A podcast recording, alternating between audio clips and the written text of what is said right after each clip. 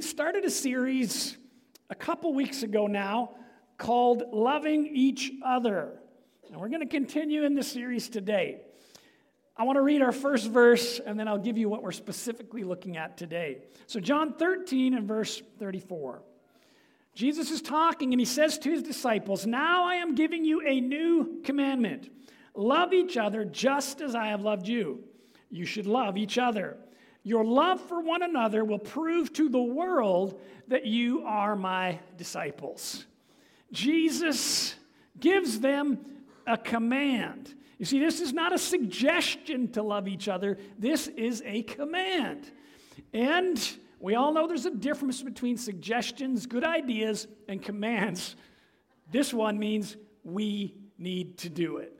Loving each other is important, and it shows that we truly are Christians. Jesus said, The world around you will know that you're a follower of Christ by your love. Okay? And we've gone over this in both the messages so far. It's not by how loud you pray or how many miracles you've done or how many books you've read on theology or how many times you've read through the Bible. This is a good book to read through. But that does not determine how others will know you are a follower of Christ. Only one thing does, and it is this Do you show love? Because the world will recognize that you are different. When you show love the way Jesus showed it, they take note. Today, specifically, we are going to look at showing love for each other by forgiving each other. You see, forgiveness, I believe, is the key principle, the key practice, if you will, that truly allows us to love each other no matter what. Without forgiveness, there will not be love. Forgiveness is going to be a part of every good relationship. If you see a married couple and you're like, man, they just have the most amazing marriage. Guaranteed they learned forgiveness early on. Amazing relationships will have a strong core of forgiveness. You say, how do you know that, Pastor? Because nobody is perfect, and even unintentional offense comes. Mistakes, misunderstandings. So, a good relationship must have forgiveness. Forgiveness is super important. And we need to do it the way Jesus said. Matthew 6 and verse 9, Jesus is showing his followers how to pray. You see, his disciples came to him one day and said, Jesus, can you show us how to pray? Because John the Baptist showed his disciples how to pray. And we want to know. Now, I don't know exactly what they were hoping for or expecting, but Jesus gave them a pretty simple, basic way to pray. Maybe they were hoping for something more theological or more in depth or, you know, more spiritual. But here's what he gave him Matthew 6, verse 9 In this manner, therefore, pray. Our Father in heaven, hallowed be your name. Your kingdom come, your will be done on earth as it is in heaven. Give us this day our daily bread, and forgive us our debts as we forgive our debtors. And do not lead us into temptation, but deliver us from the evil one. For yours is the kingdom, the power, and the glory forever. Amen. Jesus gives them this prayer. And he lays out some basic foundations of prayer. If you want to look at it, you can see he's getting them start by just thanking and honoring your Heavenly Father for who He is, asking Him to have His will in our lives. Then He goes into, you know, go ahead, tell Him what your needs are. So simple. Give us this day what we need. And then He makes the statement forgive us our debts or our sins as or like we forgive those who sin against us. And he finishes off telling, saying, Go ahead, pray that you don't fall into temptation, and pray that deliver us, Lord, from the evil one. Now, that is a very basic prayer how to deal with the spiritual world we live in. Jesus didn't go into any explanation on any part of the prayer. Only one thing that he felt I need to look at this part again because my disciples are not going to get it. All the rest he knew they're going to get, they're going to figure it out. But he purposely went back and looked at just one spot. And in verse 14, he said, If you forgive men their trespasses, your heavenly Father will also forgive you. But if you do not forgive men their trespasses, neither will your Father forgive your trespasses. Now, I just want to make clear the version I'm reading from says men, but it's not only men who trespass. Okay? Everybody good with that? Okay. The women are like, oh, come on. It's always the men.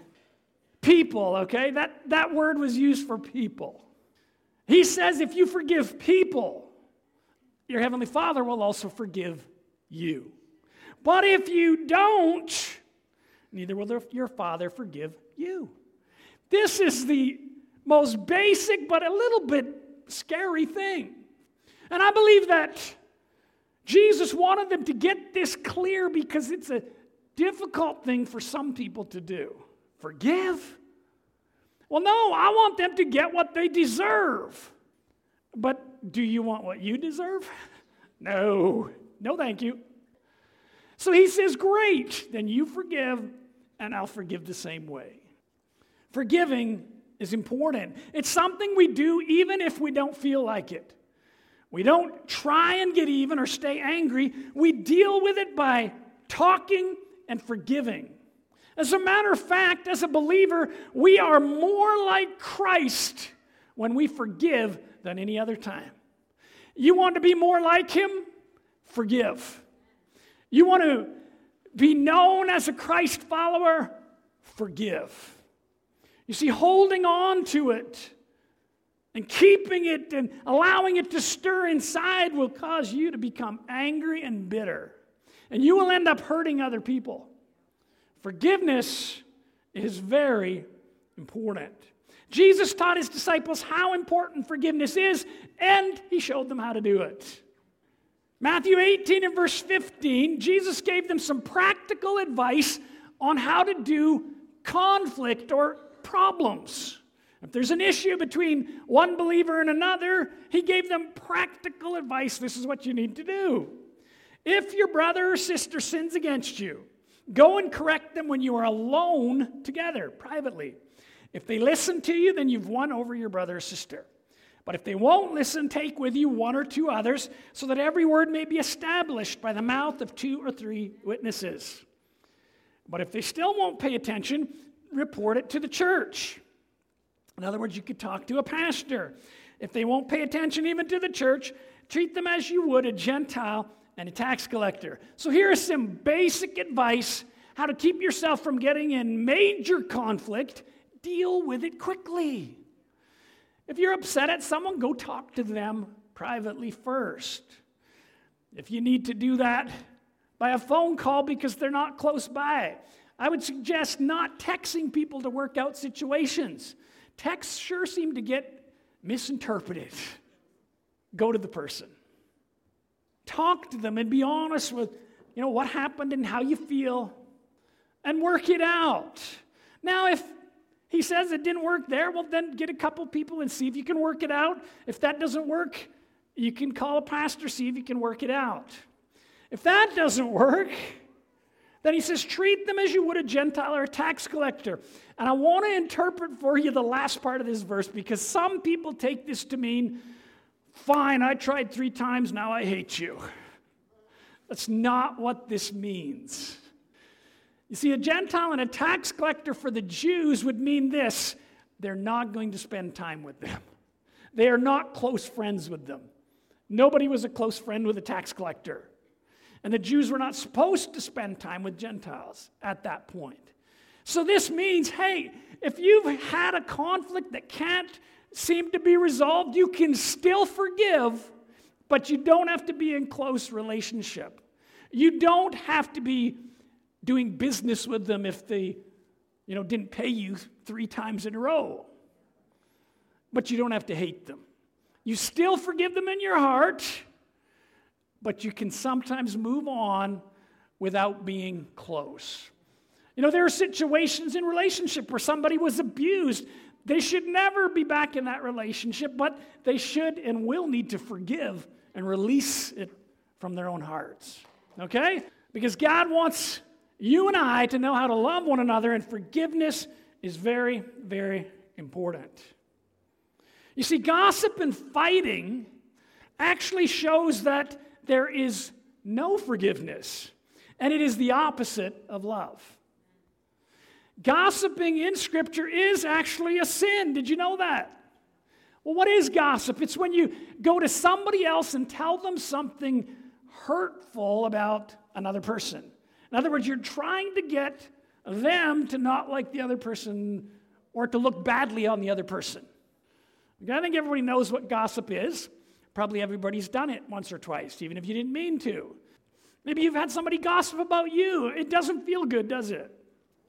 And often it causes great dissension. You see, the Old Testament even very clearly tells us we're not to gossip or take revenge, or we're supposed to even love our neighbors.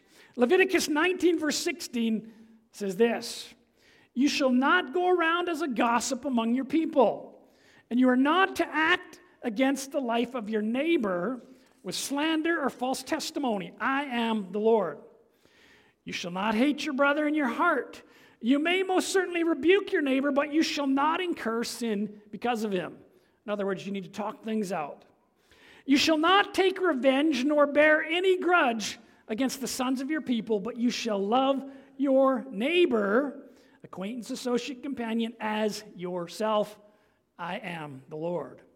This is Old Testament where their enemies they used to slaughter with a sword, and I mean they were crazy, but yet even there he said, You've got to show love to those around you. So in the Old Testament, they knew with their own Israelite brothers and sisters, they were going to show love. And the scripture clearly said, show love to your neighbor. But interesting, he said, don't be a gossip. There's a saying in the Navy loose lips sink ships. Did you know that in organizations, a gossip can bring it down. A business can be brought low simply by a gossip spreading rumors or even lies. But did you know that it can be brought up by people who bless, by people who speak well, by people who encourage and choose to look for the good? You know, I found out you can find something good in just about every situation. And you can find something good in every single person. You can find something good with every single person if you choose. So change the way you look at things and change the way you speak about them. And I tell you what, you will change inside, which will help change your family, which will help change everywhere you go. But if you stay in unforgiveness, something different happens and it's not good. Jesus is questioned by a religious leader when he's here on the earth, walking the earth, and they're trying to tempt him, and they want to ask him about the Old Testament. What are the greatest commandments? And here's what he says in Matthew 22 and 35. One of them, an expert in religious law, tried to trap Jesus with this question Teacher, which is the most important commandment in the law of Moses?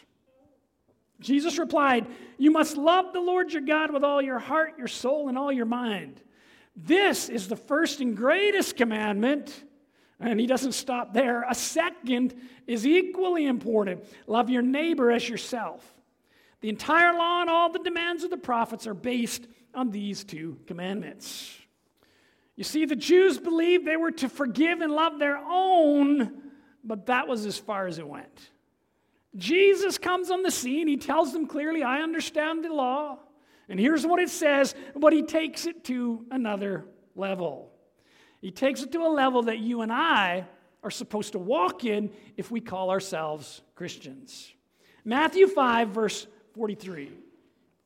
Jesus says, You have heard that it was said, You should love your neighbor and hate your enemy. But I say to you, Love your enemies, bless those who curse you, do good to those who hate you, and pray for those who spitefully use you and persecute you, that you may be sons of your Father in heaven, for he makes his sun to rise on the evil and on the good, and he sends rain on the just and the unjust. I don't know what his disciples or the other Jews would have thought when they heard Jesus say this, but they would have probably went, huh?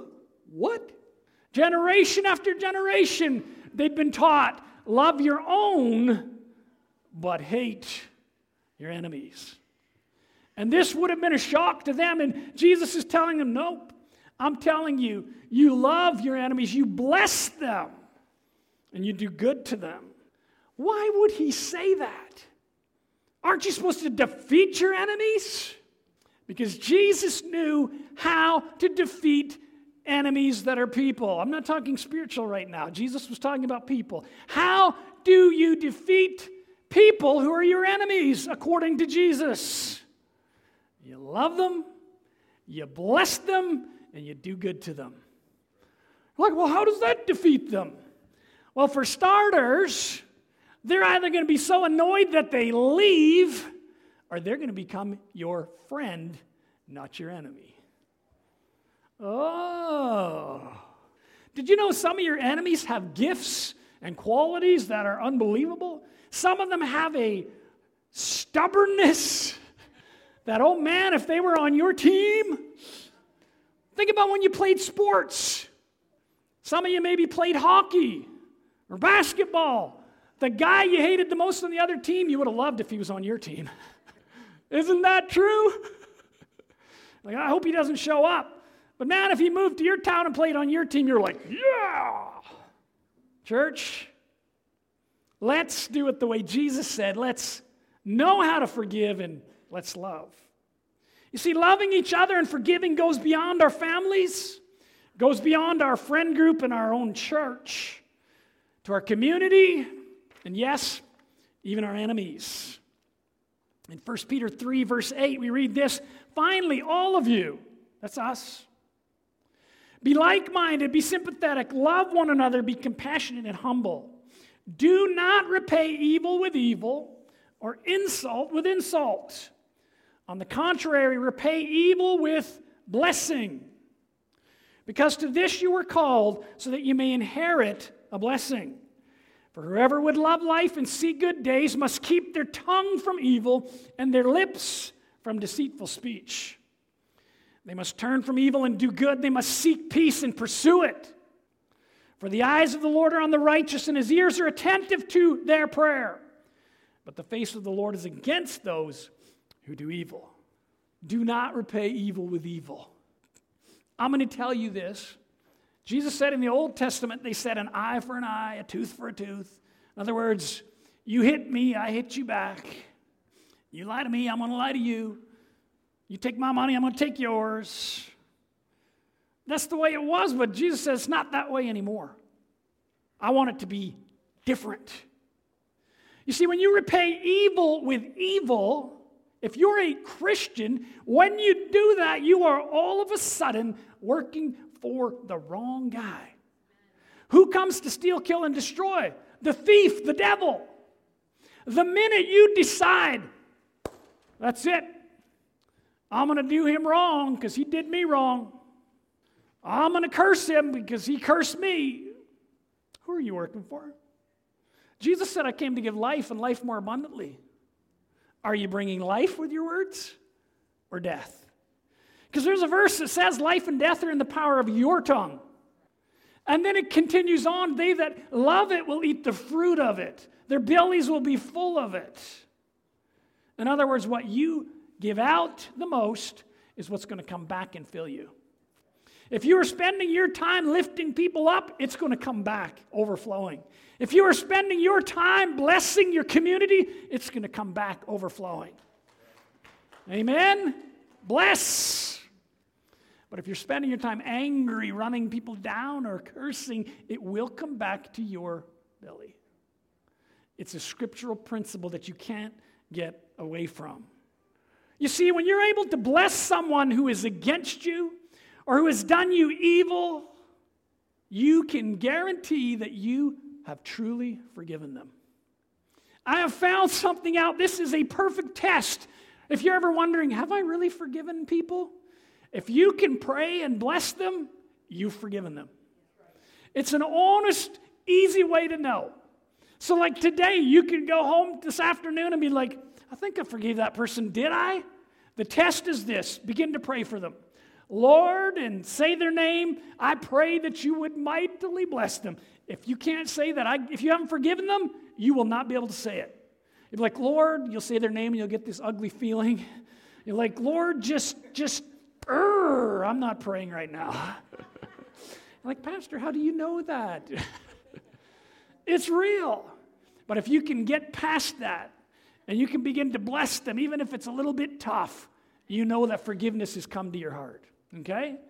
And here's the great thing about doing this when you do this, you are setting up your enemies to have a run in with God. How can He bless them unless He runs into them and starts to work on them? Because He doesn't bless evil. So your enemy can be the most evil, wicked person, and you start praying blessing on them. They're about to have a run in with the Holy Spirit. They're going to have a run in with God, and things are going to change so that they can be blessed because you declared it. Now, that's a place I want to live. That's a church I want to be in. Come on, I know maybe there's times you get mad at somebody. If, if I know this church has this understanding of Jesus, every time somebody gets mad or something doesn't work out, they're going to bless them. This is going to be the most blessed church in the world. But if every time people are upset, they curse and talk about, this is going to be a messed up, divided, frustrated, angry church. I don't want to pastor a church like that.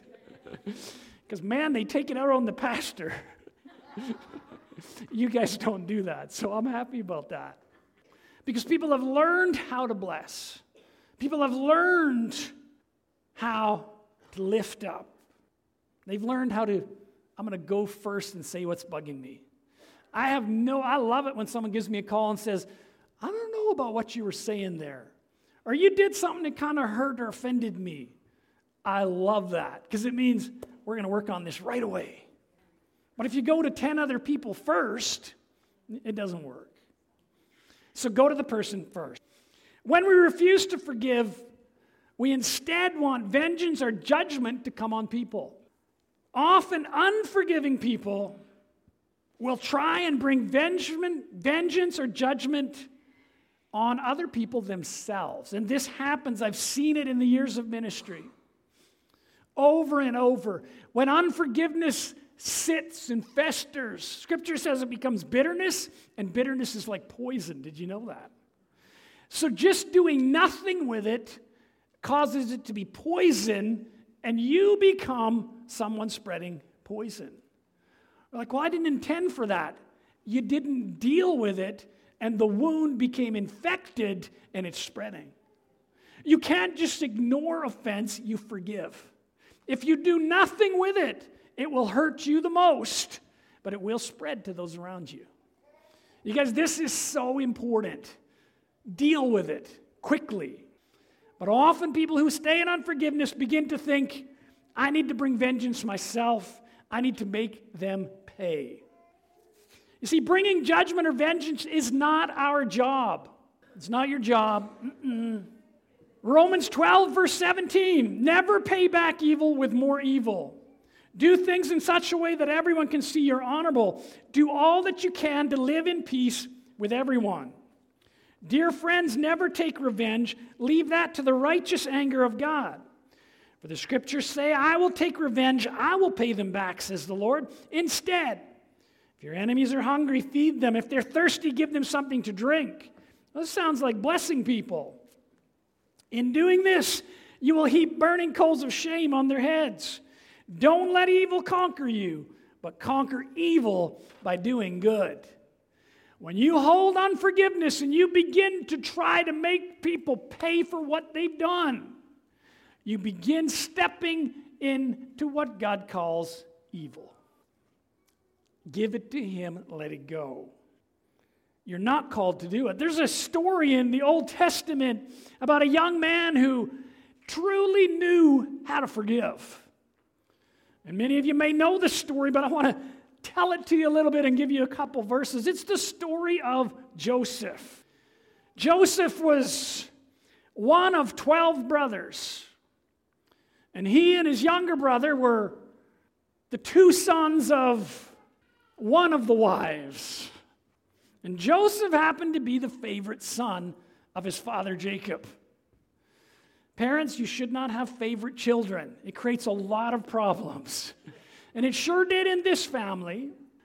Jacob gave Joseph a coat of many colors, and the coat stood for more than just it was a good looking, expensive coat. It kind of also had with it a sense of Joseph is going to be the leader of the family one day. That's why dad gave him that coat. Joseph also had a little problem with tattletaling on his brothers. Well, that'll get your sisters and brothers mad at you. Anybody who had lots of siblings, the tattletailer, nobody liked them, did they? It's like, oh, sure, you're going to go tell mom on us. But Joseph was one of 12, and he tattletaled a lot. But Joseph got himself in a lot of trouble, and the brothers began to hate him. Joseph came to check on them one time for his father, and they were ready to kill him. One of the brothers said, I don't think we should kill him, just throw him in this dry well. They threw him in the dry well, and while he was down there along comes a caravan from another country. You know, camels and people and slaves. And the brothers say, Why don't we sell him as a slave? You know, then we haven't actually killed him. That's kind of worse than killing almost. Let's sell him as a slave. So they do. They sell him as a slave. Then they take his pretty coat that they didn't like, anyways. They rip it up, put some goat's blood, and tell their father, We found this is, is this Joseph's coat? You know, like they didn't know. Looks like a wild animal got him. Gee. Anyways, he's off. He's a slave. Joseph becomes a slave to a man named Potiphar when he's 17 years old. He serves there, we're not told for how many years, but in the process of serving there, he's lied about by Potiphar's wife. She tells a lie and says, Joseph came after me. Ooh. But, anyways, she had the issue. He didn't. Doesn't matter. He's the slave. He goes to jail. He's in jail. We're also not told for how long, but we do know that at 28 years old, 11 years later after being sold as a slave, he is in prison running the prison because Joseph has gifts. And Joseph keeps an attitude of, I'm serving God and I'm doing my best wherever he puts me, even if it's jail. What an attitude. We also find out that Joseph was able to forgive. I believe that if he wasn't able to forgive, he would have not been in the positions he was. He would have not got to where he got to. Because you see, if he'd have held unforgiveness, he'd have been a bitter, angry guy sitting in the corner of his cell, mad at God and mad at the world. When you hold unforgiveness, you get to a point where you are not useful. People stay away from you. Bosses don't want to schedule or hire you. Unforgiveness turns you into something you never want to be. But Joseph didn't go there and he runs to prison. 28 years, he interprets a dream. And he interprets one dream for a baker that says, Man, you're in trouble, you're going to die. Another one for the butler that says, Hey, you're going to have your job back. And when you get your job back, make sure and tell them about me because I was wrongfully accused. I'm not supposed to be here. And the butler remembers two years later. Two years more in prison, running the prison. Joseph, of course, is let out to interpret the Pharaoh's dream. He ends up being put second in command of the entire country. Wow.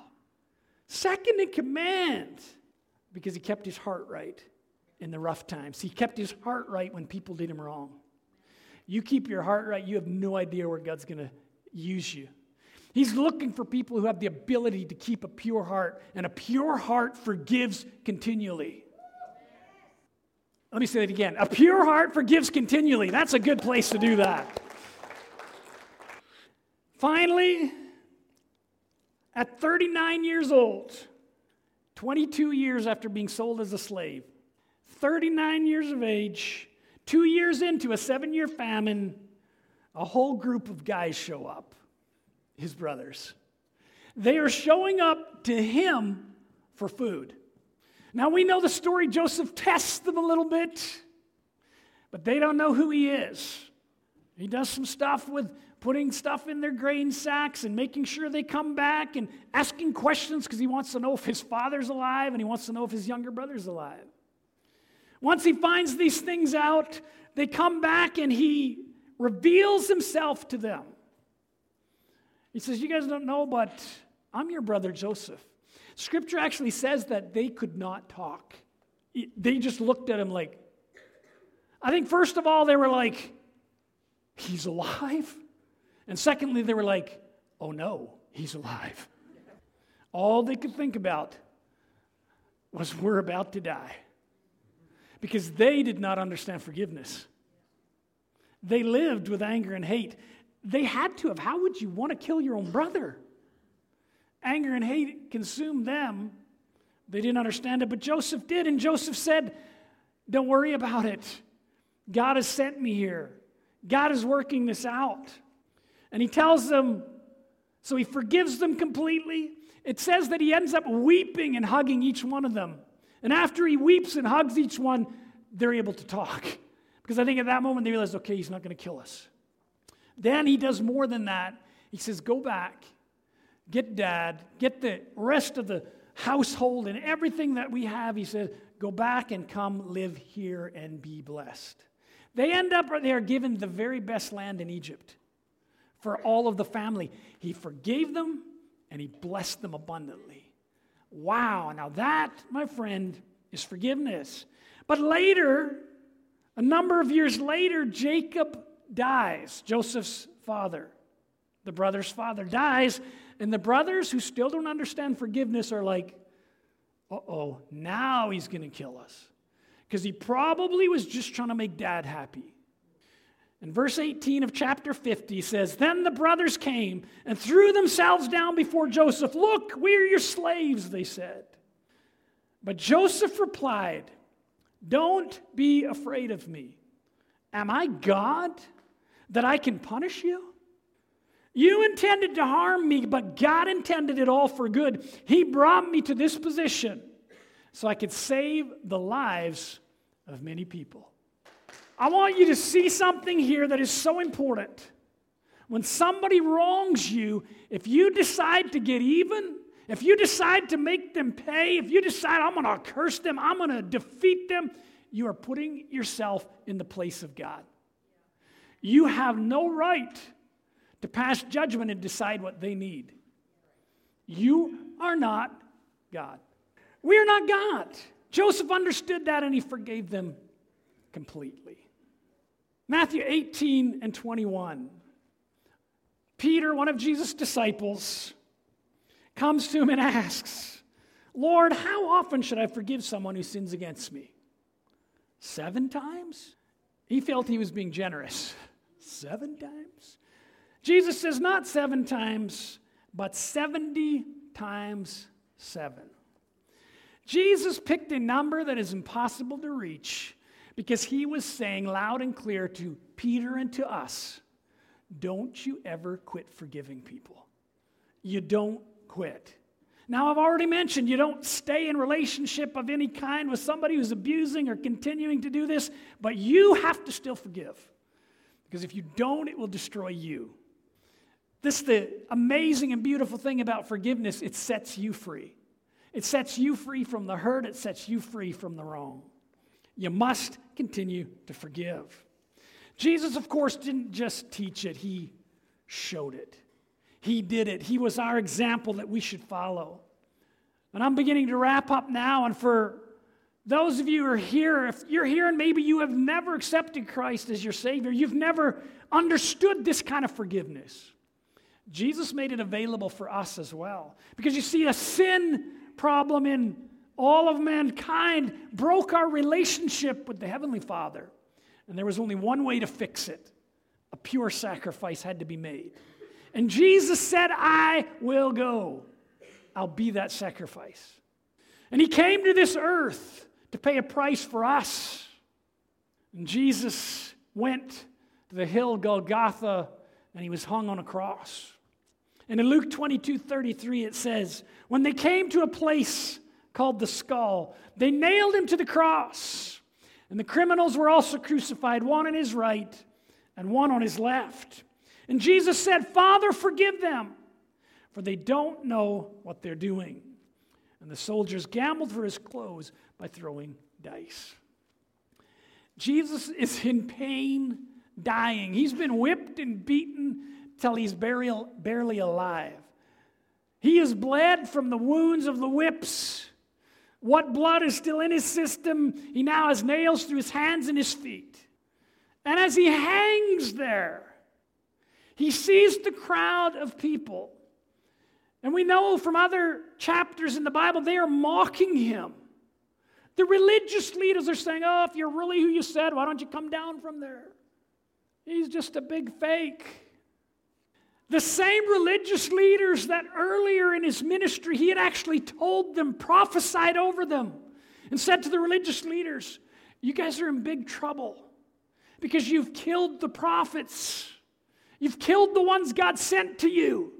And he even tells them all of the prophets and murderers that you've done right up until now are going to be on you.